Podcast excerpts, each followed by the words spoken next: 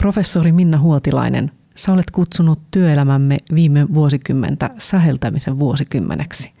Mitä se tekee meidän aivoillemme, että me multitaskaamme ja että me tulemme ärsykkeiden keskeyttämiksi työelämässä päivä toisensa jälkeen?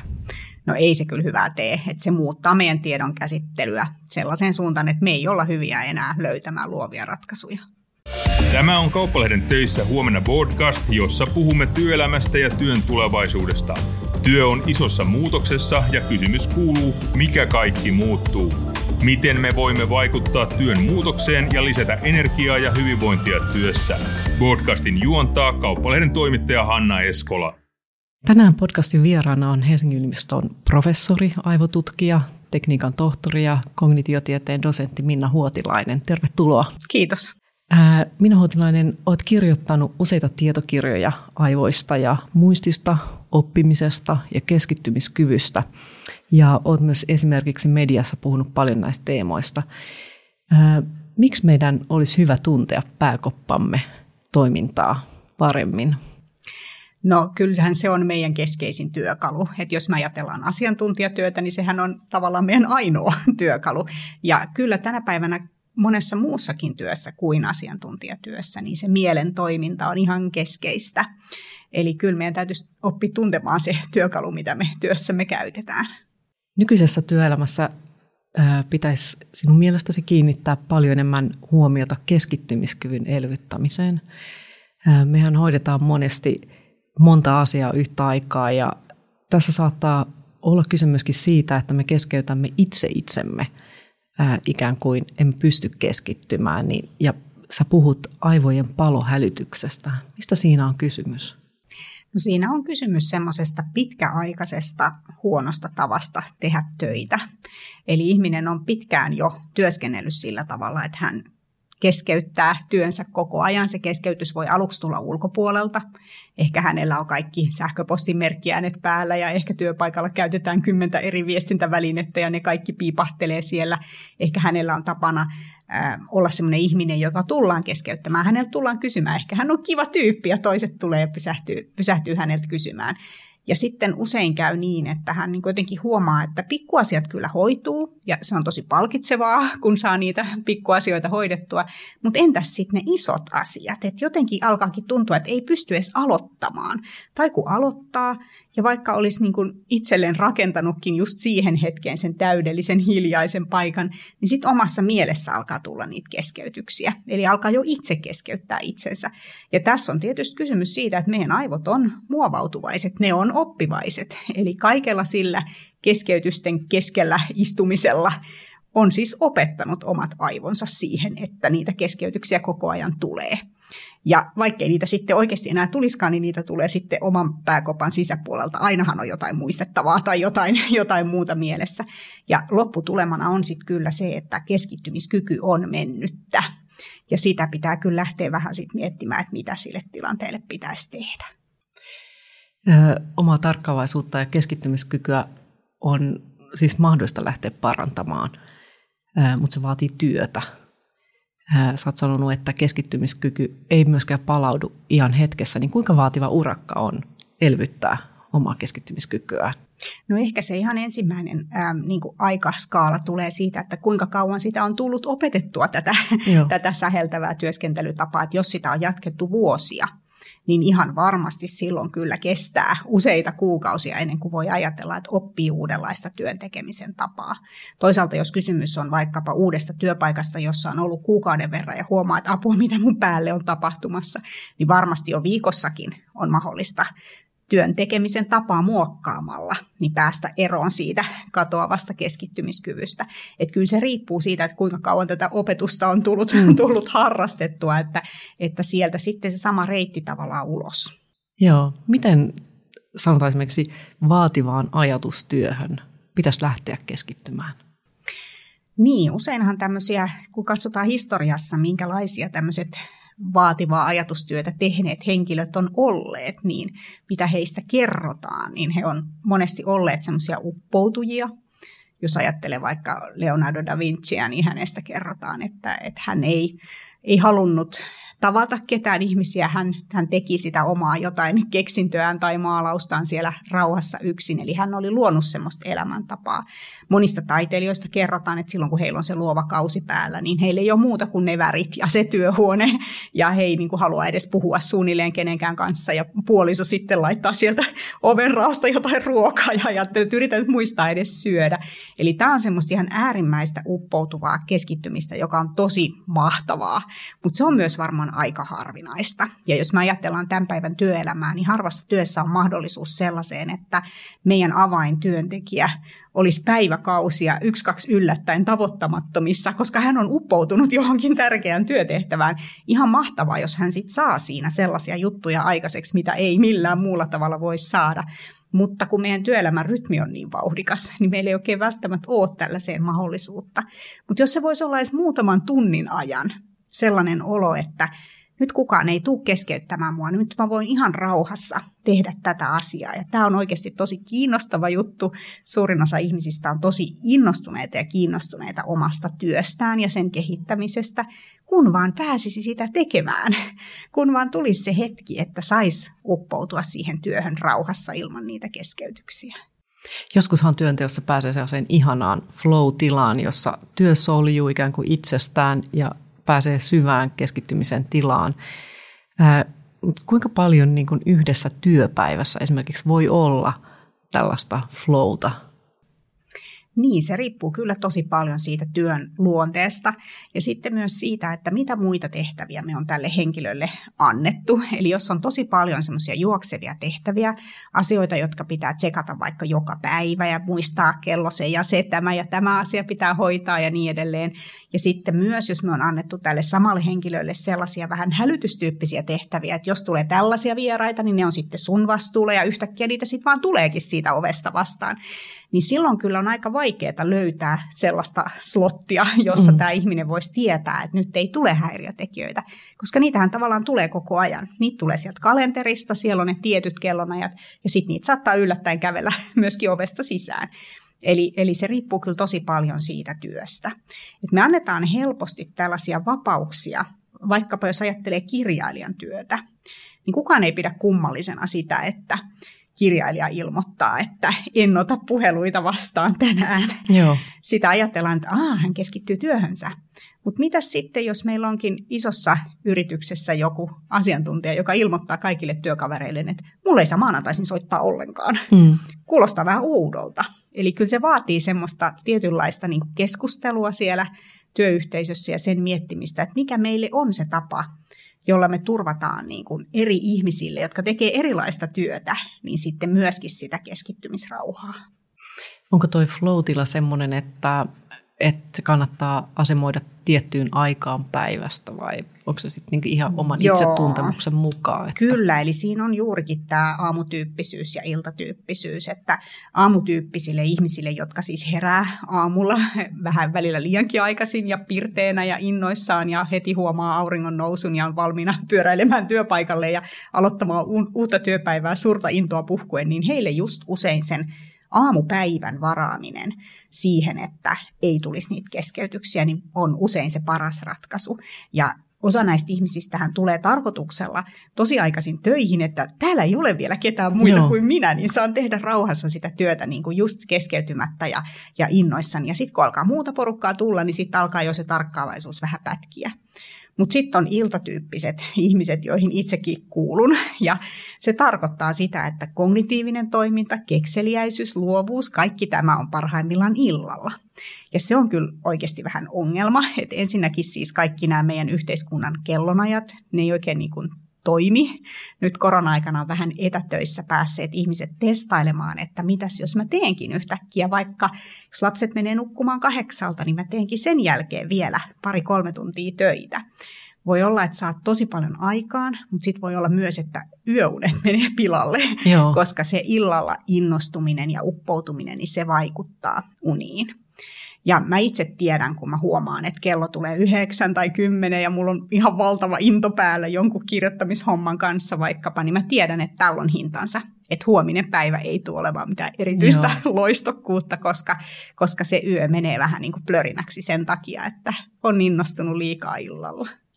Sulla on kirjoissa paljon ohjeita siihen, että miten keskittymiskykyä ja, ja muistia, ää, muistista voi pitää paremmin huolta. Ja yksi ohje on jäänyt mulle erityisesti mieleen, et, ja se menee niin, että, että älä sano, että jollain asialla on kiire. Että ei pitäisi puhua kiireestä. Niin miksi tällainen kiirepuhe olisi hyvä lopettaa?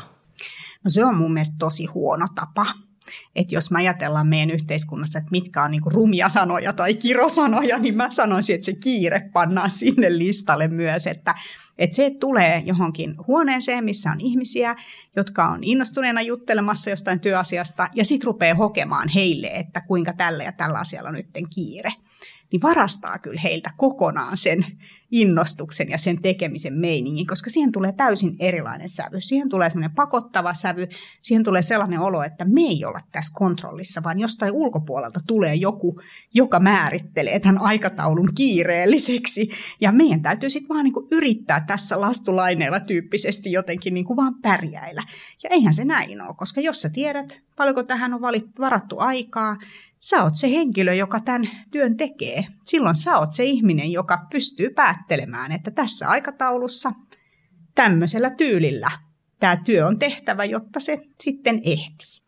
No tietysti sitten pitää muistaa, että välillä oikeasti myös on kiire. Eli jos me ajatellaan semmoista työtä kuin vaikka hoitoalan työ, siellä on huippuammattilaiset tekemässä työtänsä, he tietää kyllä paljonko hyvä hoito kestää per potilas – ja sitten heillä ei olekaan sitä aikaa varattuna siihen, niin se on kiirettä tai se on huonoa laatua.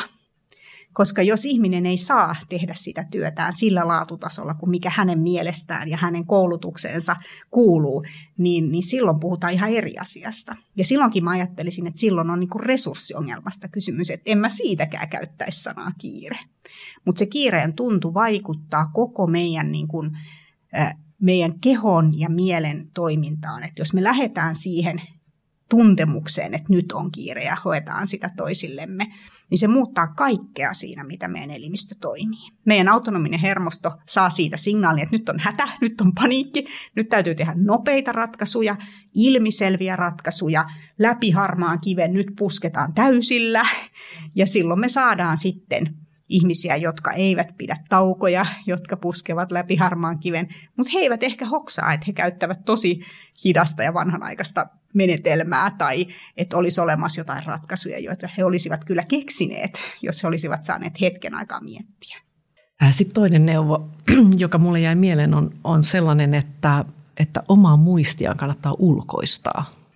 Joo, monet sanoo, että, että sit mä en muista mitään, jos mä laitan puolison syntymäpäivänkin tota puhelimen muistutuksena, että sit mun muisti häviää kokonaan. Mutta mä oon kyllä vähän eri mieltä. Että mä oon sitä mieltä, että ihmiskunta on aika fiksusti osannut ulkoistaa muistiansa, että tuolta Chiilestä löytyy sellaisia narusolmusysteemeitä, millä lampaiden määriä on merkattu ylös ennen kuin on osattu edes kirjoittaa. Ja, ja tota, niin koko kirjoitustaitohan on tavallaan keksitty sen takia, että meidän muisti ei ole täydellinen, vaan me halutaan merkata ylös tiettyjä asioita.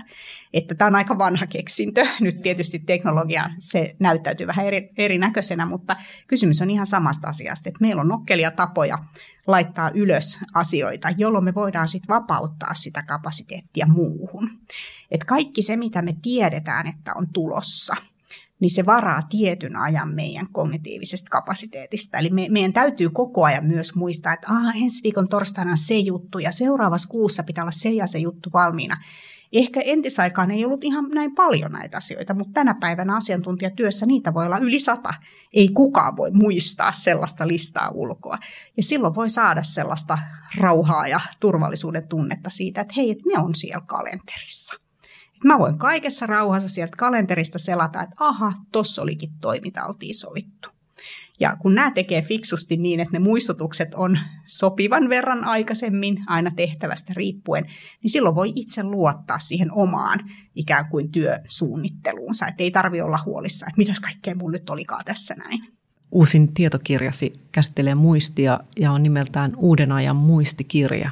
Siinä te kirjoitatte Leeni Peltosen kanssa, että työikäiset ovat yhä enemmän huolissaan muististaan ja sen kuormittumisesta ja että nykyihmisen yksi suurimmista tulevaisuuden uhkista vaikuttaisi olevan muistisairauden pelko. Pitäisikö muistista olla huolissaan? Joo, kyllä muistista kannattaa olla huolissaan ja aika moni tosiaan on huolissaan muististaan, että, että jos ajatellaan sitä, että mitä, mitä ihmiset pelkää omalta tulevaisuudeltaan, niin vielä ei tarvitse mennä kovin montaa vuosikymmentä taaksepäin, kun pelättiin, että tulee sydänkohtaus ja sitten mä kuolen. Tänä päivänä pelätään sitä, että mulle tulee muistisairaus. Ja se on jotenkin semmoinen muuttunut. Tietysti se liittyy siihen sydänterveyden hoitoon ja kaikkeen, että se sydänkohtaus alkaa olla koko ajan vaan epätodennäköisempi täällä kuolinsyynä täällä, täällä Suomessa. Mutta tota, myöskin se, että muistisairauksista tietysti puhutaan paljon ja vanhustenhoidosta puhutaan paljon. Ja sitten tämä oman muistin pätkiminen. Eli siis meillähän on Suomessa kolmekymppisiä ihmisiä, jotka on niin työuupuneita, että heidän on pidettävä pitkä sairasloma, että he kuntoutuvat takaisin töihin. Eli kyllä siinä työelämässä on silloin joku pielessä, jos nuoren ihmisen muisti ja tarkkaavaisuus ja innostus siihen työhön, niin johtaa sitten siihen, että, että hän on uupumustilassa silloin ei kognitio toimi, silloin ei työtä voi tehdä. Et silloin on ainoana vaihtoehtona tosiaan palautua siitä kunnollisella sairaslomalla. Ja tota, tämän pitäisi kyllä herättää se työyhteisö. Et mä ajattelen näin, että ensimmäinen ihminen, joka kokee uupumusta siellä työpaikalla, niin hän on niin kuin sellainen vähän niin kuin majakan valo tai joku merkkivalo, että, että okei, hänellä on nyt se uupumus, mutta se on täällä meidän työpaikalla. Eli silloin se tarkoittaa sitä, että täällä on jotain, mitä pitää lähteä muuttamaan. Et se on silloin tärkeä merkki sille työyhteisölle, että jotain pitää tehdä. Sitten kun mennään 40 50 niin meillähän on valtava määrä ihmisiä, ketkä puhuu, että en, ei muisti toimi enää ollenkaan niin kuin ennen ja en muista mitään ja ihmisten nimet unohtuu ja niin edelleen. Ja tämähän on usein juuri sitä sellaista säheltämistä, että siinä tilanteessa, missä se muistettava asia sulle kerrottiin, niin oli myös kymmenen muuta asiaa samaan aikaan. Eli ei oltukaan tekemässä yhtä asiaa, vaan oltiin tekemässä monta asiaa. Ja tämähän on myös aivojen kouluttamista. Eli tässä koko ajan opetetaan omia aivojamme siihen, että hyppää aina seuraavaan ja taas hyppää seuraavaan ja kaikki häviää, kaikki katoaa, mitä oltiin tekemässä ja sitten pitää olla kaikki merkattuna ylös ja varmuussysteemit, että, että niin kuin esimerkiksi turvallisuuskriittisillä aloilla niin ei voida luottaa ihmisen muistiin, vaan pitää olla järjestelmät, joista tarkistetaan. Tämä meidän työelämä on mennyt tällaiseksi muistia kuormittavaksi ja muistia heikentäväksi, koska me halutaan olla niin kauhean tehokkaita tehokkuushan kuulostaa hirveän hyvältä ja, ja tehokkuutta voi hakea niin kuin aika monella tavalla. Et se on myös sellainen asia, mitä kannattaa työyhteisössä miettiä, että hetkinen, että mikä itse asiassa on tehokasta. Että onko se tehokasta, että meillä on työntekijöitä, jotka eivät pidä taukoja, jotka tekevät pitkää päivää, jotka puurtavat siellä niskalimassa siellä työpaikalla ja sitten saavat tosi monta pientä tehtävää ratkaistua siinä annetussa ajassa. Se voi kuulostaa, että tämä on nyt se tehokkuus, mitä me haetaan. Mutta sitten jos katsoo vähän pidemmälle, niin huomaa, että todellista tehokkuuttahan on se, että meillä on motivoituneet, hyvin palautuneet ja levänneet työntekijät, jotka uskaltavat kyseenalaistaa niitä työntekemisen tapoja. Heillä on aikaa siihen. Heillä on semmoinen tunne, että minä olen tämän työn asiantuntija ja minä nyt kyseenalaistan tämän tavan. Että miksi me tehdään näin hankalalla ja hitaalla tavalla, että olisikohan tähän joku helpompikin tapa. Ja kun se työntekijä sen helpomman tavan keksii, niin yhtäkkiä me saatetaan huomata, että tehokkuus onkin hypännyt aivan uudelle levelille. Eli varsinkin nyt digitaalisena aikana, jos, jos pystytään tekemään automatisoimaan järjestelmiä, niin yhtäkkiä me saatetaan saada vaikka tuhatkertainen tehokkuus siihen työhön, johon ennen meni paljon aikaa.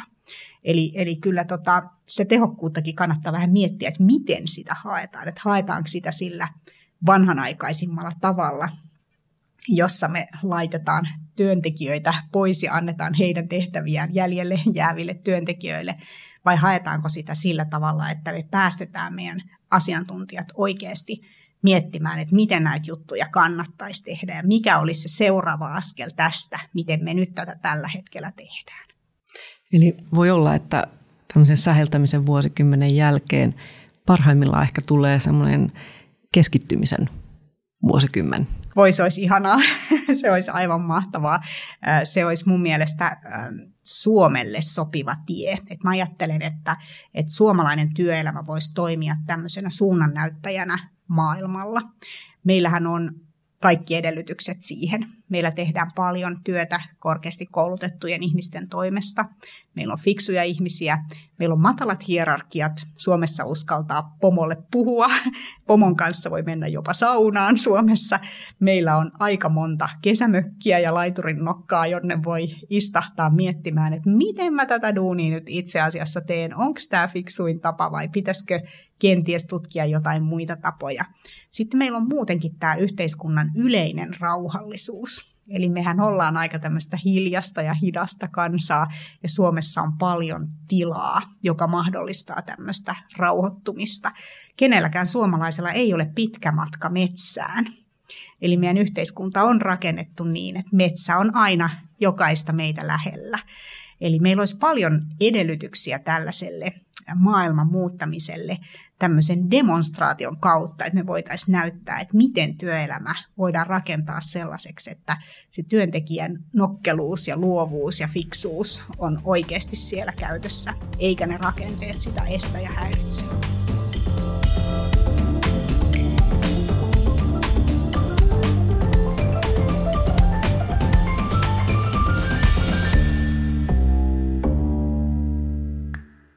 Koronakevään jälkeen me ollaan työelämässä. Nyt itse asiassa aika mehukkaassa tilanteessa sikäli, että monia asioita mietitään nyt uusiksi, uusista lähtökohdista. Esimerkiksi sitä, että tehdäänkö tulevaisuudessa etätöitä nykyistä enemmän, miten avokonttoreita ehkä pitäisi muuttaa, järjestetäänkö työtä jollain tavalla uusiksi, niin minkälaista muutosta sinä lähtisit tekemään tai toivoisit, että tapahtuisi? Joo, tosi paljon muutosta on käynnissä tällä hetkellä ja ihan mahtavia juttuja on kuullut. Ähm, muun muassa tämmöisissä töissä, jossa oikeasti voidaan johtaa tiedolla. Eli saadaan aika tarkkaa tietoa siitä, että mitä työntekijät tekee ja miten he onnistuu siinä työssä. Niin semmoisissa töissä on nähty tosi hyviä signaaleita siitä, että työtä voidaankin tehdä joustavammin eri kellonaikoihin kotona ja niin edelleen. Mulla on yksi tuttu, joka äh, johtaa puhelinmyyntityötä ja hän on kertonut, että heillä on aina sellainen periaate, että tätä ei voi missään tapauksessa tehdä missään muualla kuin täällä toimistolla. Että sehän olisi mahdotonta tehdä tätä työtä muualla. No nyt sitten sitä tehtiin kevään aikana muualla. Ja he saa hyvin tarkkaa dataa siitä, että mitä siellä oikeasti tapahtuu. Eli millaisia puheluita, miten asiakkaat suhtautuu niihin puheluihin, tuleeko sitä myyntiä ja niin edelleen. Ja tota, he on huomanneet, että tämähän on aivan erinomaista, että tätä työtä tehdään kotona. Eli ulkopuolisen silmin katsottuna olishan toi nyt pitänyt jo aikaisemminkin tajuta, mutta sitä nyt ei oltu hoksattu eikä oltu lähdetty kokeilemaan. Nyt tuli tämmöinen sysäysmuutos, että korona niin kuin meitä vähän raiteiltaan ja jouduttiinkin kokeilemaan aika monessa työssä monenlaisia uudenlaisia ratkaisuja. Toinen hieno innovaatio mun mielestä on se, että työnantajat on vuokranneet tämmöisiä pieniä työtiloja, jotka on siis työntekijöiden asuinpaikkakunnilla. Eli jos työntekijä asuukin vähän pidemmän matkan päässä työpaikalta, työnantaja ei ehkä koskaan tullut edes ajatelleeksi, että tämä työntekijä tekee siis joka päivä aika pitkän työmatkan. Ja nyt sitten korona-aikana tietysti oltiin, oltiin kodeissa ja myöskin lähdettiin kyseenalaistamaan sitä, että uskaltaako mennä ehkä julkiseen liikenteeseen tai miten pääsee sinne työpaikalle. Sitten huomattiin, että täällä pienemmän paikkakunnalla saattaakin olla hyvinkin edullisia toimitiloja, joita voi vuokrata sitä tarkoitusta varten, että jos työntekijä ei pysty tekemään töitä kotona, voi olla vaikka pienet lapset siellä tai muuta, tai hän ehkä haluaa myös ulos sieltä kotoa jonnekin turvalliseen paikkaan tekemään töitä. Niin tämä on mun mielestä aivan loistava idea, että silloin vähän kauempanakin siitä työpaikasta asuva henkilö, niin hänellä kuitenkin on sitten se työpiste, jonne hän voi mennä ja myös sitten, josta hän voi poistua. Eli tämä on myös sellainen asia, mitä nyt on sitten opeteltu, että miten se työpäivä päättyy, jos se on siinä keittiön pöydän ääressä tai, tai olohuoneen pöydän ääressä niin ollut se työpäivä. Että, että sekin on asia, jota pitää opetella. että ehkä aikaisemmin on saatettu venyttää sitä, että on voinut tulla viestejä vielä myöhäiseen aikaan, mutta ei se haittaa, jos työntekijä ei ole niitä kurkannut. Mutta nyt jos se läppäri onkin siinä koko ajan auki ja siitä näkee, että aha, nyt taas tuli viesti, niin se työpäivä voi venyä tosi pitkäksi. Ja se on myöskin niin kuin yksittäisen työntekijän todella tärkeä opeteltava taito, että miten sen työpäivän saa oikeasti päättymään. Ja se on myös työyhteisön yhdessä opeteltava taito, että miten me päätetään tämä meidän työpäivä, että monelta se niin kuin loppuu se viestittely. Ja muistutan, että niitä sähköpostiviestejä voi myös ajastaa, että niitä voi sitten ajastaa lähtemään aikaisin aamulla, jos, jos tulee kuitenkin itse laiteltua myöhään illalla niitä. Paljonhan keskustellaan nyt vuorovaikutuksen ja sosiaalisten kohtaamisten merkityksestä, kun ollaan etäilty ja oltu etätöissä. Ää, niin asiantuntijoiden mukaan esimerkiksi videoneuvottelut, ne on kognitiivisesti aika kuormittavia. Ää, tarvitseeko meidän aivot vuorovaikutusta? No tarvitsee, totta kai. Että monilla on siinä niissä videoneuvottelutilanteissa siis tosi kuormittavaahan se on silloin, jos siellä on sellaisia ihmisiä, jotka ei ole kovin tuttuja. Eli me joudutaan koko ajan yrittämään siitä pienestä kuvasta, joka ehkä välillä pätkii ja vähän on epäselvä, niin sihrustaan, että no hymyileekö se nyt ironisesti vai hymyileekö se nyt niin kuin onnellisesti vai miten se nyt, onko toi vähän jäykistynyt toi hymy, että miten mun nyt pitäisi tuota tulkita, että ei todellakaan ole helppoa. Sitten tietysti, jos on tuttu ihminen, niin sitten se on helpompaa. Että niiden ihan läheisimpien työkavereiden kanssa usein huomaa, että se videopuhelu on aika semmoista rentoa, että, että se vastaa jo aika laillakin sitä tavallista vuorovaikutustilannetta. Sitten kaikkein raskaimpia on tietysti tämmöiset asiakas- tai potilasvideopuhelut, joissa on täysin tuntematon, entuudestaan tuntematon henkilö, ja hänen kanssaan pitäisi sitten jotain yhteenkuuluvuutta ja kontaktia siinä pystyä luomaan sen, sen videovälitteisyyden läpi, niin ei ole helppo, helppo tehtävä, että tota, sitten on myöskin sellaista, että ihmiset saattaa jotenkin olla paljon jäykempiä niissä videopuheluissa, että he ajattelevat esimerkiksi, että heidän täytyy koko ajan olla paikallaan ja sen kameran näkymän kohdalla. Et normaalissa neukkarissa, jossa meillä nyt olisi vaan meidän omaa porukkaa, niin kyllähän siellä aina välillä joku nousee seisomaan ja vähän pyörittelee hartioita ja käy hakemassa lasin vettä ja niin edelleen. Nyt jos siinä videokuvassa sitten tuntuu, että täytyy jäkittää siinä paikallaan, niin siitäkin tulee semmoista kehollista jäykkyyttä siihen tilanteeseen, jota ei ehkä välttämättä itse huomaa, mutta sitten kun se videopuhelu päättyy, niin sitten on tosi poikki ja hartiat jumissa ja niin edelleen, että kyllä se opiskelua vaatii. Joo, eli, eli kyllä sen, sille vuorovaikutukselle olisi ta, niin tarvetta.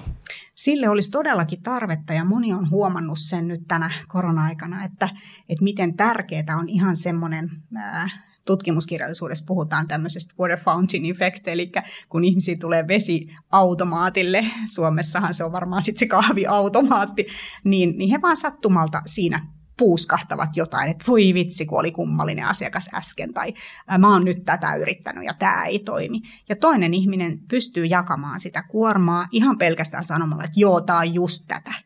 Tai sitten yhtäkkiä hänellä voikin olla siihen ratkaisu. Eli tämä on sellaista vuorovaikutusta, joka on ihan äärimmäisen tärkeää työyhteisöissä. Se ei tunnu miltään. Se tuntuu jotenkin vaan siltä, että tässä nyt kuluu aikaa hukkaan, kun mä joudun jonottamaan tähän kahviautomaatille. Mutta todellisuudessa ne on just niitä hetkiä, jossa se tieto siirtyy siellä organisaatiossa ja nimenomaan semmoinen olennainen tunnepitoinen tieto.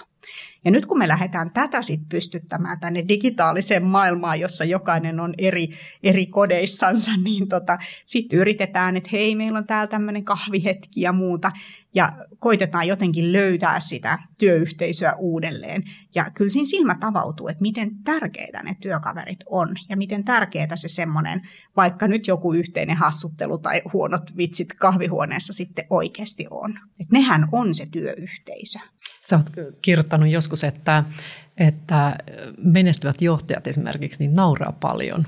Kyllä, joo, ja hengailee paljon kahvihuoneessa naureskelevassa ihmisten typerille jutuille ja kertovassa itsekin niitä typeriä juttuja. Eli, eli näin se juuri on. Se on juuri sitä liimaa siinä organisaatiossa ja se on myös sitä niin uskoa siihen, että vitsit, että nämä meidän jutut niin onnistuu ja toimii.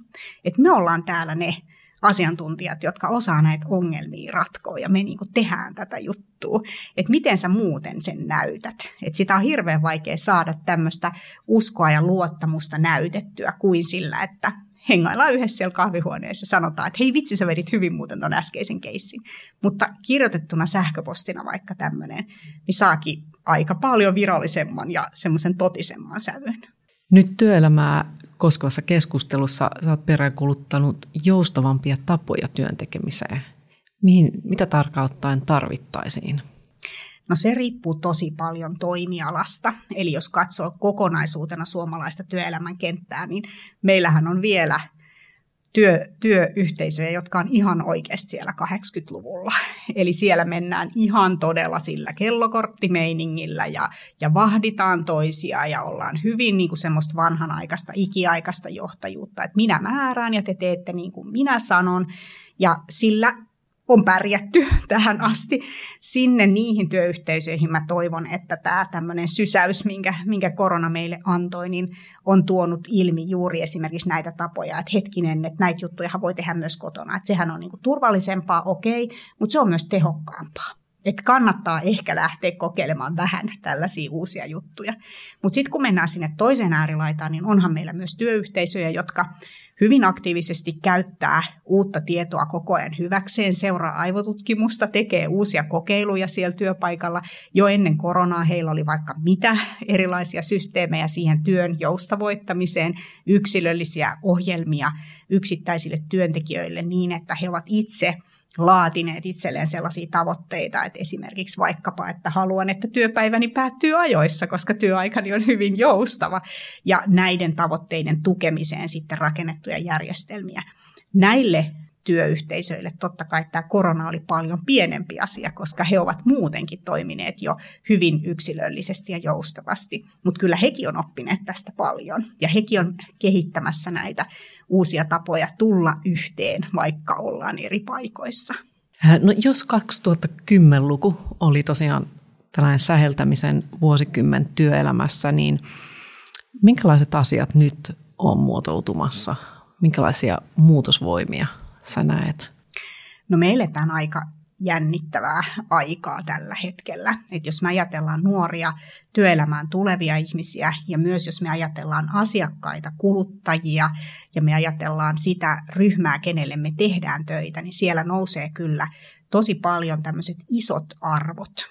Eli siellä nousee ilmastonmuutoksen vastainen taistelu, biodiversiteetin turvaaminen, erilaisten vähemmistöjen oikeudet, monenlainen hyvin syvälle menevä tasa-arvo, joka ei tarkoita sitä, että meillä on yhtä monta miestä ja naista jonkun pöydän ääressä, vaan se menee todella paljon pidemmälle ja syvemmälle. Nämä on sellaisia asioita, mitä nämä sukupolvet vaatii nyt niin voimakkaasti, että lähes jokaisen on niihin reagoitava. Ehkä pois lukien juuri ne vielä siellä 80-luvulla olevat työyhteisöt, joissa edelleen tehdään niin kuin johtaja sanoo. Toivottavasti johtajankin korviin kantautuu sitten asiakkaiden toiveita jostain näistä, näistä asioista. Mutta suurin osa työyhteisöistä joutuu muokkaamaan aika radikaalisti toimintaansa. Ja hyvä esimerkki tästä on työmatkat että jos me ajatellaan ennen koronaa olevaa aikaa, niin se oli tämmöinen huutavan ääni erämaassa, että nuoret puhu siitä, että ei saisi lentää niin paljon ja sitten vanhemmat työntekijät sanoivat, että niin, mutta tätä työtä ei voi tehdä millään muulla tavalla ja minun on nyt pakko vaan sitten mennä sinne asiakkaan luokse ja yhdeksi päiväksi lennettiin Eurooppaan. Se oli aivan normaalia tyypillistä toimintaa. Toki se on väsyttävää, toki se on kallista ja ympäristön kannalta tietysti se asia on tosi, tosi niin kuin ongelmallinen, mutta ei ajateltu, että sitä olisi voinut tehdä millään muulla tavalla. Nyt ei kukaan voi väittää enää niin. Ei kukaan voi enää sanoa, että mun on pakko vaan äkkiä tästä nyt käydä tuolla Atenassa yhdessä neuvottelussa ja mä tuun sitten illalla kotiin. Et se, sitä ei enää niin voida pitää normaalina. Ja moni muukin asia on kääntymässä tällä tavalla. Että me joudutaan ikään kuin muokkaamaan niin montaa tekemisen tapaa. Sekä niin kuin tämmöisiä konkreettisia tekemisen tapoja, että myös sitten semmoinen haaste, jonka nuoret tuo työelämään, jossa he kysyvät, että mikä on työpaikka, mikä on tämän meidän yrityksen tai tämän meidän työyhteisön tarkoitus ja tehtävä täällä maailmassa, mitä me ollaan tekemässä – ja he vaativat vastauksia tällaisiin kysymyksiin.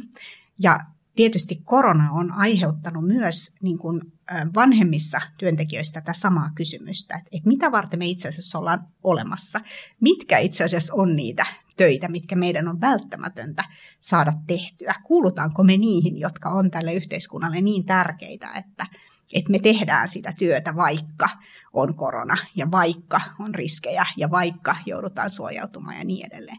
Että nämä on tosi tärkeitä kysymyksiä ja, ja jotenkin mä toivon, että tämmöisiä niin kuin yhteiskunnallisemman tason kysymyksiä uskalletaan kysellä myös pienemmillä työpaikoilla. Koska jokaisella työllähän on arvo. Työtähän tehdään sen takia, että joku tarvitsee sitä työtä. Ei se työ ole turhaa, mutta kuka se on, joka sitä työtä tarvitsee? Kuka on se asiakas tai kansalainen tai potilas tai oppilas tai mikä hän onkaan, jonka vuoksi tämä työ on olemassa? Niin se on todella tärkeä kysymys. Millainen hän on? Mitä hän haluaa? Mitä hän toivoo? Mitä hän pelkää? Mitä hän ehkä tarvitsisi, mutta ei tiedä sitä? Meidän täytyy niin kuin hänet tuntea ja häntä ymmärtää, jotta sille työlle tulee se arvo ja merkitys myös meidän omassa mielessä. Eli se niin kuin merkityksen, työn merkityksen kirkastaminen on tämmöinen niin kuin Joo, kyllä. Että, et ei välttämättä enää työntekijälle riitä se, että sanotaan, että tätä työtä tehdään näin, koska tätä on aina tehty näin. Tai että tämä nyt vaan on tämä meidän toimiala tällainen. Vaan että halutaan ihan oikeasti lähteä miettimään sen työn arvoa sen sen loppukäyttäjän näkövinkkelistä ja hänen hyvän elämänsä näkövinkkelistä.